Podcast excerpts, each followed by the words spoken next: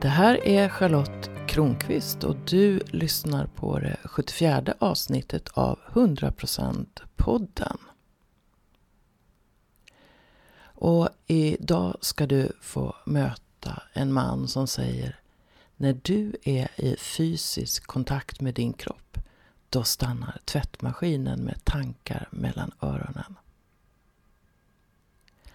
Han var en sån där skeptiker som jobbade med IT och som tyckte att snack om andlighet och sånt var rätt tramsigt.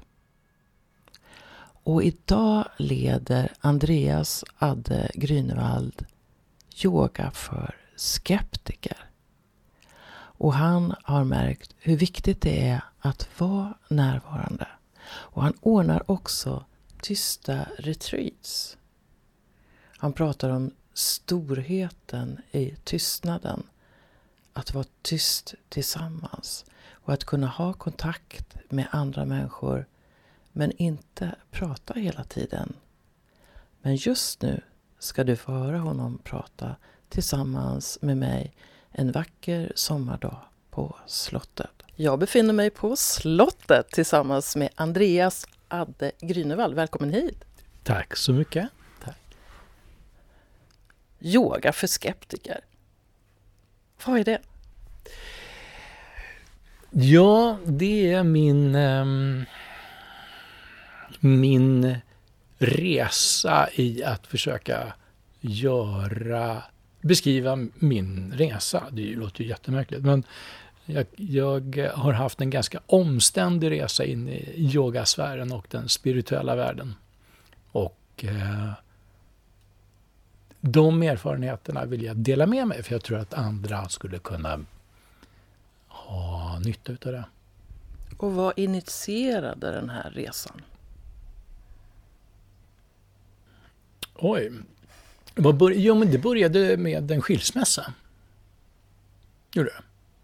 Det, det var där jag började förstå att eh, wow, livet inte bara drabbar mig.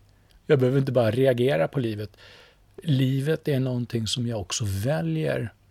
Det började där och jag började titta på mönster. Och sen ledde det ena till det andra. Och det är en lång resa.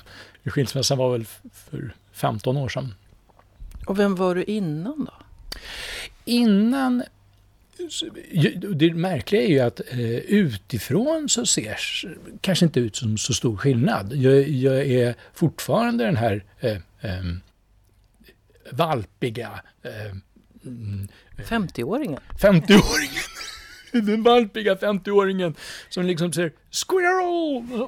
Tittar mig omkring liksom så här nyfiket och, och, och um, eh, nosar upp andra liksom hundar och säger hej, vill du leka med mig? Och, och, och väldigt eh, lekfull och på och glad. Och det, det var jag innan också. Men det är en inre skillnad, en, um, som handlar om medvetna val och leva medvetet. Jag kunde uppleva med mig då att jag hade ett sånt här ögonblick när jag valde om och blev mer medveten om vem jag var. Och innan dess och länge efteråt också så kände jag mig ofta som en bluff. För, Innan du kom alltså, till brytpunkten? Ja, ja, alltså... Det som satte igång min resa var äh, frågan Vem är jag? Och så kom jag på att jag har spelat teater i hela mitt liv. Mm -hmm. Jag har försökt spela någon som andra skulle kunna mm -hmm. gilla. Mm -hmm. Och då, eftersom jag inte vågade se vem jag själv var, så kände jag mig ofta som en bluff. Mm-hmm. Och att vem, någon skulle kunna komma på mig eh, när som helst. Som att jag var lite ihålig, okay. eh, kan man säga.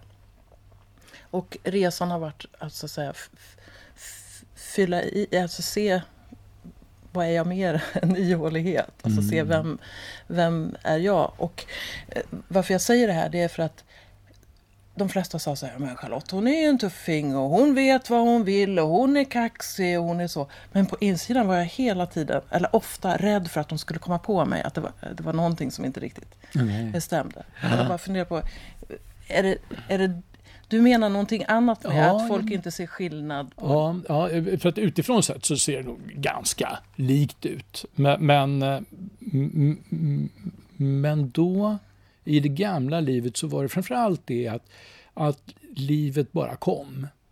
Jag, jag trodde att jag var tvungen att bara följa med strömmen och saker bara eh, skedde på något sätt. Jag hade inte, mm, jag gjorde inte medvetna val.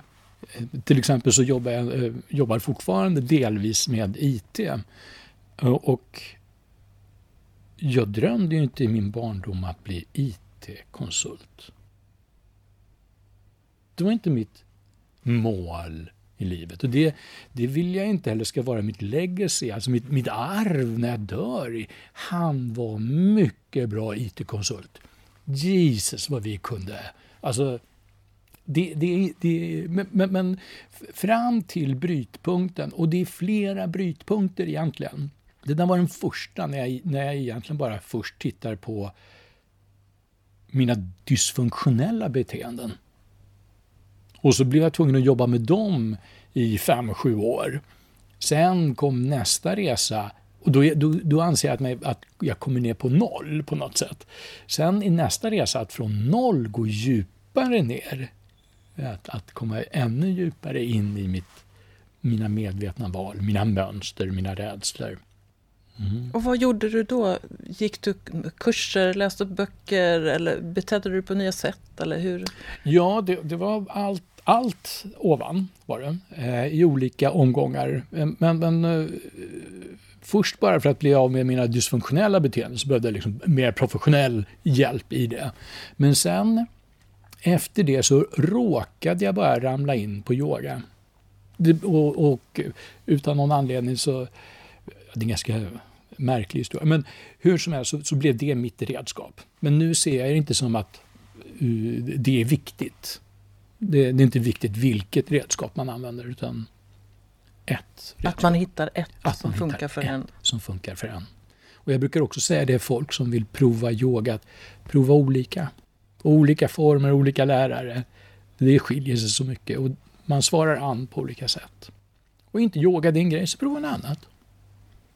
Ja, jag hamnade i att gå, eh, ja, att andas. Ja jag behövde komma i kontakt med min kropp. Det var ja. vägen hem för mig. Ja, och för mig, jag, jag är ju så otroligt skeptisk. Så det, var därför jag hade en svår start in i yogavärlden. För, att för mig så var det för flummigt.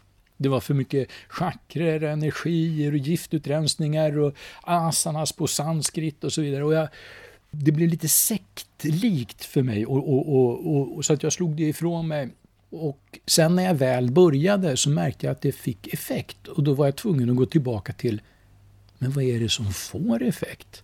Är det olika positioner om jag gör en yogaklass eller om jag gör ett gym? Skiljer det sig? Och så grävde jag mig ner i det här och blev yogalärare och grävde mig ner och grävde mig ner. Och till slut kom jag precis till just det som du sa. Att det handlar inte om vilka positioner man gör, det handlar inte om vad man gör, utan det handlar om att när du är i fysisk kontakt med din kropp så stannar tvättmaskinen med tankar mellan öronen. Då saktar den ner. Det är en teknik att vara i fysiska förnimmelser. En annan teknik är att till exempel sjunga. Man kan inte sjunga samtidigt och tvättmaskinen går. Det märker alla som har sjungit i kör, att man går därifrån hög som ett hus, liksom, bara för att man har stillat sinnet en, en, en tid. Så det finns olika tekniker att göra det på. Men eh, andra yogasutran, yoga shitta vritten i rodaha. Yogan mildrar tankarnas svängningar. Man får mindre mindfucks. Man får mindre mindfucks. Och när du rensar mindfucksen så kan du se dina, dina mönster på ett sannare sätt. Och så kan man titta på dem. Jag ser det som att, att det är en fördel för mig när jag kan se större delar av mig och även det som jag kallar skuggan. Det som jag skämts för eller tycker är obehagligt hos mig själv. Är det sånt också som, som du tycker är viktigt? Delvis ja, ja och nej. Jag eh, har också kommit till punkten att acceptera. Jag hade en, en upplevelse för några år sedan när jag kom, jag är ju ganska gammal, eh, och eh, jag hade en upplevelse på en yogaklass när jag låg i slutet på shavasana och kände helt plötsligt att Wow, jag är klar med livet. Jag har gjort alla måsten. Mina barn är stora. Jag har gjort karriär. Jag har bott utomlands. Jag har byggt ett hus. Jag har gjort många resor. Jag behöver inte åstadkomma någonting mer. Nu kan jag dö. Och på något sätt så blev det då som att en befrielse i att nu kan jag leva. Det var liksom allt var klart. Nu varade ju den bara, den känslan varade ju bara en kortare tid. Sen kommer livet tillbaka med massa måsten och tyngd och sånt. Men, men efter det så, så har det kristalliserat sig fram ett, ett, ett, en önskan om att resten av mitt liv vill jag ägna mig åt mina rädslor så att jag kan dö nyfiken med öppna ögon och inte vara rädd för den transformationen, vad som nu sker. Alltså från det här livet till vad som händer sen? Ja, Eller, om någonting överhuvudtaget. Ja, men, men just bara vara tänk, för, det, för det, det är någonting som vi vet om livet, det är att vi föds och vi dör. Och födelsen upplevde jag ju inte så mycket. För att, eller jag kommer inte ihåg så mycket av den i alla fall. Men döden, den, den skulle jag vilja uppleva. Jag har ju spenderat en del tid i Oshovärlden där man ofta firar mm. någon persons eh, död. Mm. Och man tillåter sig att minnas personen mm. och, och, och, så också. Och det råkar vara så att jag har nyligen gått på två begravningar. Det ena med en vän som dog tidigare än väntat och den andra en äldre släkting som var färdig. Mm. Och jag har gjort många dödsprocesser mm. också. Jag har föreställt mig min egen begravning. Jag har föreställt mig att jag har eh, en timme kvar att leva, går in i en mm. svetthydda och dör och mm. föds. Jag har skrivit minnesord över mig själv. Alltså jag har gjort många sådana saker. Jag har gjort meditationer där jag har föreställt mig att jag går tillbaka till, till att jag föds, eller att jag först dör och sen föds till det här livet. Och många sådana saker. Och förut var jag skiträdd för döden. Mm. Men idag så kan jag ibland vara i en space där det känns som att livet är mycket större än det jag upplever här just nu. Mm. I vissa meditationer så kan jag känna att jag, att jag är i ett svart universum mm. som är varmt och är oändligt mm. och så. Alltså jag älskar att leva och jag håller på med lekfullhet och så. Men det finns också någonstans en liten nyfikenhet släcks det bara ner eller ja. blir det någonting annat? Ja. Och det är inte den här krampaktiga, jag måste Nej. vara med så länge som möjligt Nej. utan Jo, det var det jag skulle komma till. Det här med att när du, när du då kände det här med döden så kunde du leva ännu mer. Och mm. många av de här processerna som jag har gjort, de har ju just syftat till mm. det. Att kan man acceptera döden så, så får man också liksom ännu mer mm. boost mm. till att leva. Mm. Och, och, på något sätt så blir det också, den blir kärnpunkten. Vi vet att vi ska födas och, och dö. Men sen så ovanför det så ligger ett skal utav basala funktioner, processer som vi håller på med. Andning igen. Hur vi andas och hur vi inte andas. Jag märker att vi ofta, jag var väldigt dysfunktionell i min andning. Min mat, hur jag äter. Min, jag brukar kalla det för min mat och sovklocka. Hur, hur jag förut var slavisk, diktatorisk på mina mattider. Jag skulle äta sex på morgonen, halv tolv på dagen och sex på kvällen. Och diffade det där en kvart så kände jag hur jag fick lågt blodsocker och jag blev lite svimfärdig och yr i huvudet. Jag är liksom sur och grinig och tunnelseende. Och det här så här höll på i 40 år. Tills jag en dag kom på att nej men, det här är ju bara ett hjärnspöke. Jag klarar mig utan mat säkert en månad i alla fall ett par veckor utan att lida några som helst problem. Och så började jag, eh, och så kände jag på den, för att förut så var det som bara en vägg. Att, nej men så här är det. Men när jag började öva i att vara hungrig, vilken energi det är i det. Att gå och lägga sig hungrig och vakna vrålhungrig, då, då har du klipp i stegen. Då har du liksom span i blicken. Du, du, du liksom har, har, har, är på gång. Du är vrålhungrig. Och istället för att bli panikslagen inför den känslan som jag blev förut, så kan jag nu använda den. Liksom och använda den energin istället för att bara slå ifrån mig och, och bli livrädd för den. Precis så vill jag liksom förklara också. Så vi har lite sådana eh, basala behov. Och detsamma gäller andningen. En, en sån insikt som jag hade var att jag kan koppla isär min andning ifrån min, mitt hjärta. Så att även om hjärtat slår som en iller så behöver jag inte flåsa. Jag kan andas lätt som en sommarbris hela tiden, även fast hjärtat pumpar som en iller. Det är ett val. Eller med sexualiteten. Samma mönster där igen. Bara för att jag känner en sexuell energi behöver jag inte ligga med människor. Det är ett val.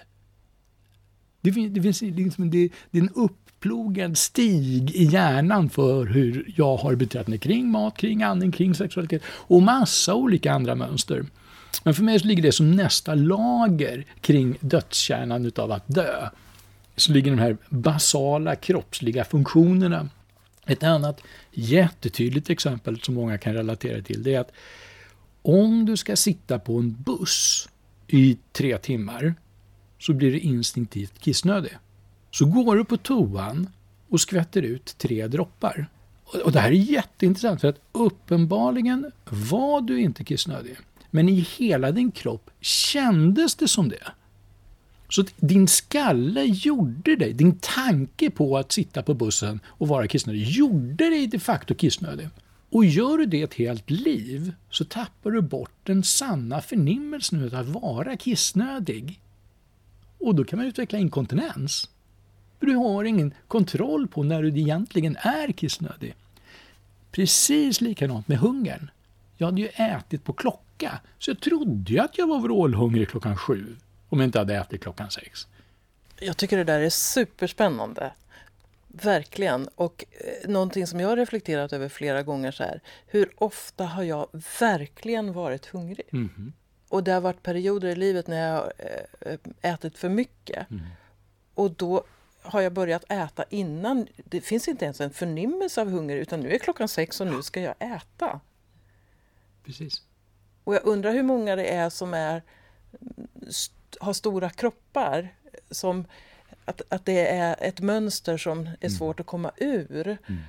För att man kanske aldrig har reflekterat över det. Och det kanske också kommer upp räds alltså att rädslan för att vara hungrig blir farlig, på något, alltså läskig. Går jag tillbaka i mitt gamla liv så fanns det inte på kartan att jag överhuvudtaget skulle titta på det här med hunger. Det var så. Det var liksom en naturlag. Så det var absolut medveten övning i att se på den rädslan. Och likadant med, med andningen och sexualiteten också. Att vara medvetet öva sig i att vara i situationer när man kanske känner sexuell energi, men inte agera på det. Ja, eller känna så här, oh, jag, jag är fylld med sexuell energi nu, åh så skönt. Jag behöver inte agera på det, jag kan känna den här mysiga mm. känslan mm. i mig. Mm.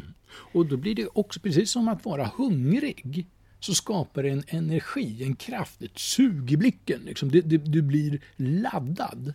Och andning är samma sak. Jag, har använt det här exemplet förut men jag gjorde en... Eh, jag har gjort många frigörande andningar men ibland så säger andningspedagogen så här Gå inte på utlevelse utan samla energi i kroppen. Se mm. hur mycket energi du kan mm. härbärgera i det här. Mm. Och då kan man göra det på olika sätt. Och ett är att andas långsammare. Och jag har varit med om med ytterst långsam andning och känna I'm in total bliss. Mm. Och då kan det vara till slut så långsamt så att ens programmerade hjärna säger men så här kan det väl inte funka. Nej, men... precis. Och det är också en, en, en stor del i, i, i att andningsövning för mig, dels så, så, kan det ju handla om massa nadi sådan, alltså när man växelvis näsborrandning, men, men den stora behållningen för mig det är vad man inom yoga kallar för kumbhaka, alltså retention, att du håller olika andningar. Nej, om jag Det är så otroligt, det är mitt tydligaste exempel på prana, eller livsenergi. Det är om du tömmer andetaget, tömmer andetaget, tömmer andetaget, tömmer det tills det är helt tomt. Och så håller du det. Och håller och håller och håller. Så kommer någonting att hända. Någonting kommer vrida om i hela din kropp och du kommer ta nästa andetag. Om någon håller emot och försöker hindra dig från att göra det, då kommer du antagligen slita av armarna och benen på den personen. För den är så stark, kraften att ta det här andetaget. Det finns en, en inre kraft med energi för att ta det här andetaget, en, en livskraft. Som återfinns överallt, i frön, i blommor, i whatever. Så allt levande vill leva och det verkar ju helt orimligt. För varför egentligen? Men det, den kraften finns där. Och istället för att bara, hur ska jag uttrycka det, bara följa ett mönster, så se att kraften finns och använd den på det sätt som fungerar. Och då kan jag komma tillbaka till hungern igen. Då. Att istället för att bara eh, se det som panik, rädsla i, i att vara hungrig, var hungrig en vecka. Ha lite, en vecka kanske överdrivet, men just nu så kör jag ofta eh, två dagar i veckan. Och så. Är du hungrig nu? Nej. Nej. Och, och det här är så roligt. För det, bara en sån sak har förändrat mitt liv otroligt mycket. Om jag hade träffat dig på stan och du säger ska vi dra till Köpenhamn? Så i mitt gamla liv så hade min första tanke varit, ja men var ska vi äta lunch? Och nu kan jag liksom tänka, ja, vi drar till Köpenhamn. Jag äter på söndag. Gud vad härligt. Jag är inte där, men jag har lagt märke till att förut så var det så att jag måste, inom citationstecken, ha mat så fort jag vaknade. Mm. Och idag kan jag vänta två timmar. Mm. Men det, var, det satt väldigt mycket i huvudet och jag hade också de här, ja, mitt blodsocker, bla bla bla. Mm. Och så. Jag, jag är alls inte så avancerad som du, men bara det där att se jag kan vänta tills jag blir hungrig mm. på riktigt. Mm. Bara det är mm. som ett steg i att också känna det som händer i kroppen. Mm. Lite tydligare. Och vara med den sanna förnimmelsen utav hunger. För att precis som du sa tidigare så hjärnan skapar hunger för att det är rätt tid. På dagen, på morgonen. Vi kanske är i sällskap med folk. Då blir vi hungriga för att normalt sett när vi är i sällskap med folk så äter vi. Vi kanske är uttråkade och så blir vi hungriga. Hjärnan skapar hungern precis som vi kissar med huvudet när vi ska sitta på bussen. Men att se alla de där sakerna. Också, du sa, alldeles i början av samtalet så sa du att du förut mer att reagera på mm. livet. Och jag brukar göra skillnad mellan eh, reaktion och respons. Mm. Och när jag ger respons på livet eller på det en människa gör eller mm. säger, då kommer det inifrån. Mm då kommer inte det här jävla idiot eller mm, vad, ja, vad är försvarsmekanismen ja, ja, vad det nu kan vara för någonting. Utan då är det mer, hur kan jag möta det här? Och det tycker jag är lite grann på samma sätt som jag har gjort många års meditationer. Vad den här heter kommer jag inte ihåg. Kanske Gurshanker. Nej, i alla fall. Och då, då, är en del av den att man tömmer sig på andning och så väntar man in andetag och så fyller man sig. Och så väntar man också fylld. Mm, och, sen, och, och för mig blir det jag lever, jag dör. Jag lever, jag dör. Och en påminnelse om att det är ju andetagen som ger mig livet. Och att jag egentligen i varje sekund eller varje minut kan bestämma, vill jag fortsätta ta ett andetag? Så jag tror att på ett, på, ett, på ett sånt djupare plan så är det bra att bli medveten om andningen också förstå att det här som vi tror är helt automatiskt kan vi också vara med och känna tydligare. Mm. Och också, apropå begravningarna jag varit på, också känna tacksamheten över, jag kan välja att ta ett andetag. Jag kan välja att vara tömd en liten stund. Mm. Ja. Det är ingen fara. Det är så, så länge du är på, på land. Så du inte gör det i vatten. Men, men det är ju ingen fara. Det som kan hända, nu hoppas jag att inte folk gör sig illa. Men eh, det är ingen fara att hålla andan. När du, om du svimmar så svimmar du ju så tar du ett andetag.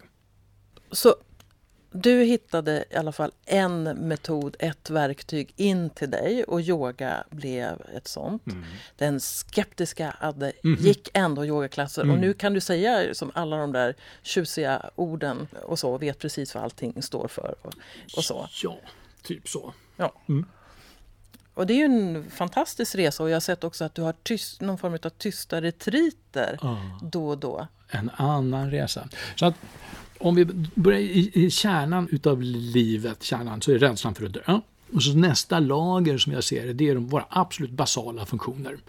Och, och när jag ser dem så utvecklar ju de olika mönster. Min hunger har utvecklat ett mönster. Så att börja titta på hungern så hittar jag, an, hittar jag andra alternativ att göra det på. Och likadant med alla runt omkring. Och nu glömde jag frågan. Jo, jag sa att du gör tysta retriter Just också. det. Och ett av de här mönstren är, och, och, och det, det är kärnan. Sen kommer nästa lager utav saker som handlar mer om k- kanske eh, känslor som vi reagerar på. Skam, ilska, du vet, massa sånt där. Eller hur jag identifierar mig som, som social varelse. Och för mig så har det alltid varit viktigt att jag, jag kommunicerar med ord. Och att folk hör och ser mig. Innan så tänkte jag om ingen hörde och såg mig så kanske jag inte finns. Så att jag pratar mycket, jag lyssnar mycket, jag pratar mycket. Och så var jag på ett, en tyst, hade jag en tyst dag på en yogafestival. Och det var så stort. Det var så fantastiskt stort för mig. Jag trodde ju inte att jag skulle kunna klara det. Men det är också ett mönster som jag märker i mig att när jag använder ord att kommunicera så går jag upp i min tänkande hjärna. Då är jag i tankefas. Jag behöver avtolka vad personen säger till mig. Jag behöver hitta ett svar och jag behöver formal- verbalisera det på något sätt. Och plockar jag bort hela den, det paketet av kommunikation, så öppnar jag helt andra vägar utav kommunikation och närhet och närvaro med andra människor. Så att för mig kan tystnaden dels kan det vara inåtvänd och att man är tyst i sig.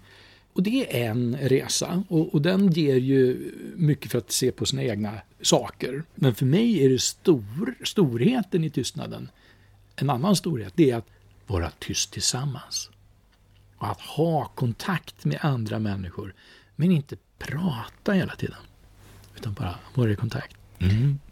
Jag kan relatera till det. Jag har gjort flera tysta veckor Mm. i mitt liv. Då kan det vara att man gör övningar. Då får man prata i övning men man ska kanske inte ens titta sig i spegeln, inte äta socker, inte läsa utan man ska vara bara med sig själv. Och det är väldigt spännande. Och jag var sån där som när jag gick i skolan att jag räckte alltid upp handen och underhöll fröken eller magistern. Och jag har märkt i mycket grupper då så är jag så här, "Åh, åh, är det någon som vill dela? Och jag så här, ja, jag vill dela. Och idag så händer det allt oftare att jag sitter i cirkeln och känner, nej men jag behöver inte dela någonting. Och när jag delar så är det, det måste bubbla, kallar jag det för, för att jag ska dela. Och då vet jag ofta inte vad jag ska säga. Utan det bubblar liksom från magen och uppåt och sen, det kan komma känslor eller vad som helst. Jag vet inte innan, det bara så här, nu bubblar det. Och det, det finns något så skönt i det här att jag behöver inte den bekräftelsen att Mm. längre hela tiden i alla fall. jag, jag, jag, jag känner också att, ja, fast jag behöver det ibland. Ja. Ja, ibland. Ja, men ibland så är det ju så. Men just det här att Ja, men nu sa ju hon det som jag hade kunnat sagt och, och då är, blir det också lättare att se så här, vad är det vi skapar tillsammans. Om, när jag var väldigt upptagen, jag måste berätta mitt, så, så, så kan man missa det här som, Mm. Som man också kan vara med om i en tyst retreat. Det, det är faktiskt, ja. Så det, det, och då, då började det med yogan, sen la jag på massagen och sen så har det blivit, så det, så det blir flera olika steg, upptäckter och, och i mitt liv som, som liksom tar mig. Och jag är långt ifrån klar. Och det här med fysisk beröring då, Mm. vad, vad betyder den för dig? Det här är en sån fantastisk resa. Så att jag började på något sätt, i mitt tidigare liv så hade jag en, en ganska, som många människor har, dysfunktionell relation till sexualiteten. Och i den här resan så började jag helt plötsligt märka att, men vet du vad, jag, jag kan vara fysisk. Jag, jag, jag, vill vara en fysiskt nära människor, men jag vill inte alltid ligga med dem. Och i våran vanliga värld, om man får säga så, så är det ofta så att man är fysiskt intim med de man har en sexuell relation med, sin partner oftast, och kanske sina barn eller föräldrar. That's it. Sen är du inte nära, fysiskt nära så många fler. Och jag tror att vi, eh, det gör dels att, att vi får väldigt mycket mindre närhet och intimitet än vad vi egentligen behöver. Det ena. Det andra är att vi ibland då har sexuell, vi går ut i den sexuella sfären när vi egentligen bara vill ha närhet och intimitet. Så vi går över våra egna känslor och behov för att vi vill egentligen ha närhet och intimitet så blir vi tvungna att ligga med människor istället.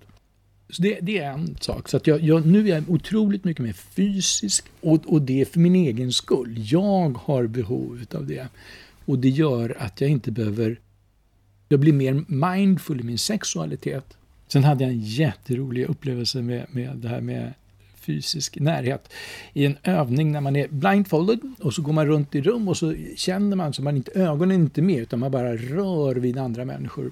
Så, så mötte jag en kropp i den här övningen som bara smalt ihop. Vi bara hittade varandra. Och när vi varit eh, och, och, och hållit om varandra ett tag så eh, tänkte båda kropparna, ah, men nu engagerar vi oss i övningen, så gick vi runt och mötte de andra och så helt plötsligt kände jag den här kroppen igen och så bara smalt vi ihop igen och så fortsatte så här några gånger.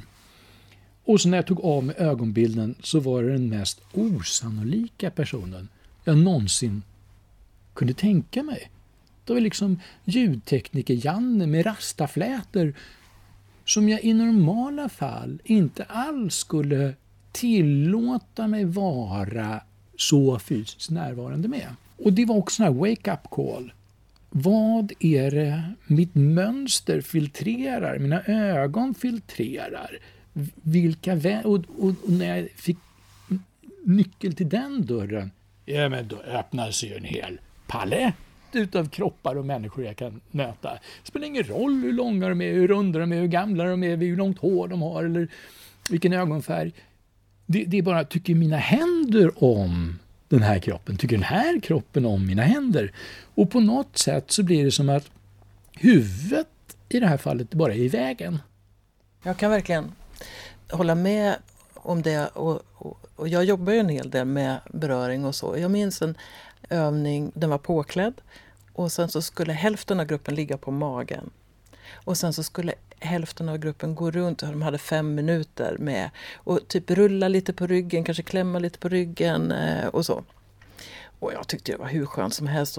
Det kom tre, han komma tre olika personer, det var 15 minuter. Och sen skulle man byta. Jag lyckades av något skäl få, få ligga liksom, och ta emot en gång till. Jag vet inte hur det gick till men i alla fall. Och sen så skulle man dela med någon person efteråt. Och då delade jag med en kille och han sa så här, ja men jag såg till att vara den som gav hela tiden.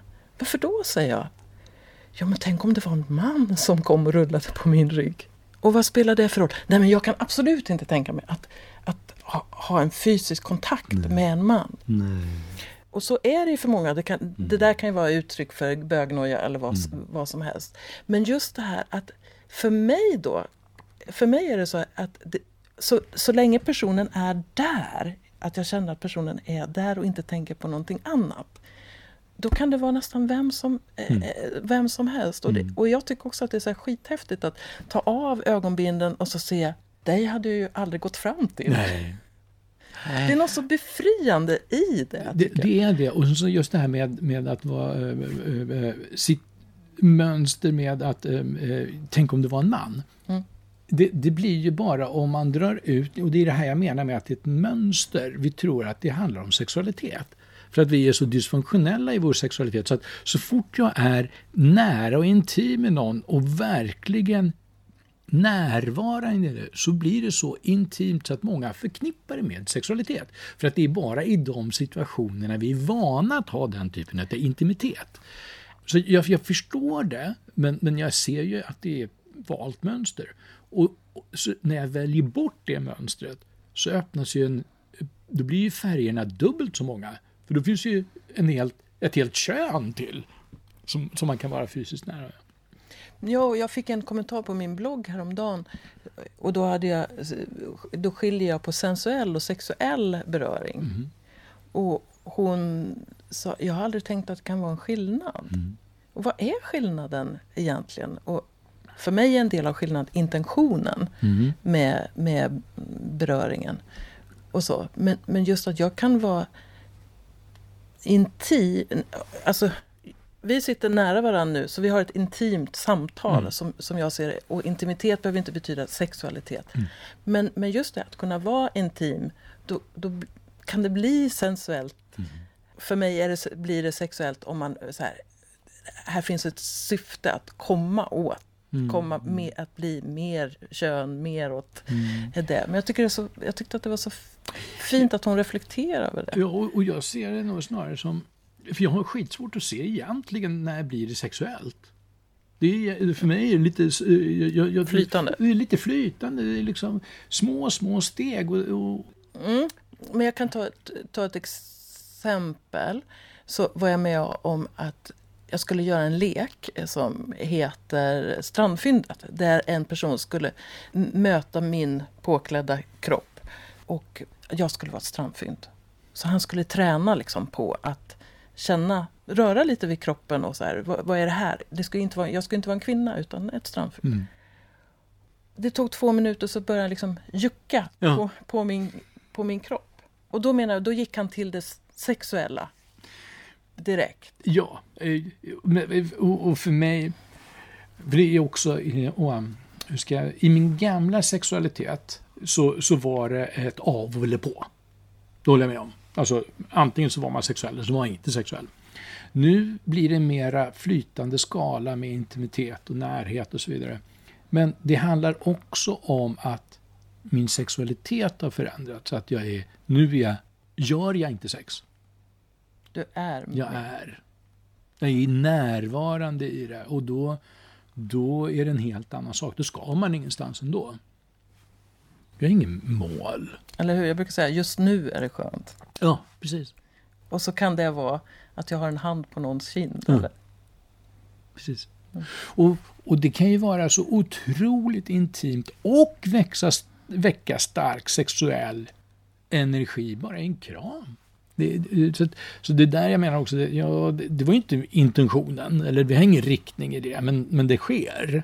Så därför jag kan, svårt att dra gränsen, ja men när är det, vad är sexualitet egentligen? Ja, när, när, jag menar, jag kan få energiorgasmer när jag kramar någon. Ja. Har vi liksom... Har vi när, sex då? Har vi sex? Eller vad? Ja. På ett sätt så säger jag ja. Ja, Vad är kärlek? bra. Jag har ju inte riktigt funderat på svar på sådana frågor. Jag, men för mig så handlar det med mycket nu om närvaro. Att, att mötas. Och möta mig själv. Vara sann mot mig själv och möta mig själv. Vara transparent. Ärlig mot andra, mot mig själv. Om vi tänker oss att en av de som lyssnar, eller flera av de som lyssnar på det här, är en sån här skeptiker Mm. och som Mm. går på och aldrig har funderat på det. Är, jag vet hur mitt liv är, jag vet hur jag är, jag vet Mm. allt. Vad skulle kunna vara ett första litet steg som den här personen skulle kunna ta för att se att det kanske finns något annat? Mm. Och det här är liksom det som jag ägnat nu x antal åt, år åt att försöka liksom krispa till och få till. Och för mig handlar det om att jag behöver ha några nycklar. En av de nycklarna är, för jag var otroligt vetenskapligt fyrkantig. Och, i- och, och på ett bra sätt. Jag tycker om att vara skeptisk. Och, och det berikar mig att inte gå på senaste flugan utan verkligen ta reda på men vad är det de facto som fungerar och inte fungerar. Att vara naturvetenskapligt orienterad tar oss åt något håll som mänsklighet. Det säger någonting om att eh, 97 procent av befolkningen reagerar så här på det här. Det säger någonting om, om hur, hur det är att vara människa, kanske objektivt. Men problemet är att det säger ingenting om hur det är att vara du, rent subjektivt. Så jag hade missat hela den subjektiva kunskapen om mig själv. Hur reagerar jag på att dricka kaffe på morgnarna? Hur känns det för mig att vara hungrig? Eller vad sjutton som helst.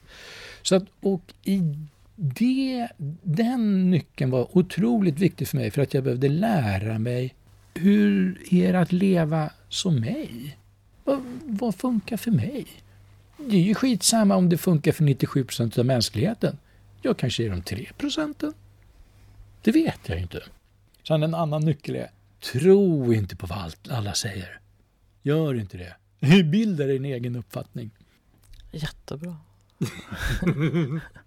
Tack för att du ville komma till slottet idag. Tack så mycket för att jag fick komma. Tack. Ja, vad är det som funkar för dig? Det kanske blir en nyckel, inte bara för Andreas Adde Grünewald, utan också för dig. Jag hoppas att han satt igång många tankespån i din hjärna och kanske han får dig att närma dig din kropp också. 100% podden drivs av mig, Charlotte Kronqvist. Än så länge är det ett ideellt projekt och du får gärna vara med och sprida det och stödja det på alla sätt du kan. Den här hösten är det mycket mycket på gång. Bland annat så kommer jag att fortsätta ha Johanekvällar för kvinnor. Jag kommer att ha lekfull tantrakurser vid flera tillfällen. Och det finns en onlinekurs på temat lekfull tantra. Och jag undrar själv när boken kommer. Den är inte färdigskriven än. Gå gärna in på min hemsida charlottekronqvist.org och botanisera. Kanske är det rent av en timmes coaching eller mer som just du behöver. Tack för att du lyssnar och sprider 100% podden.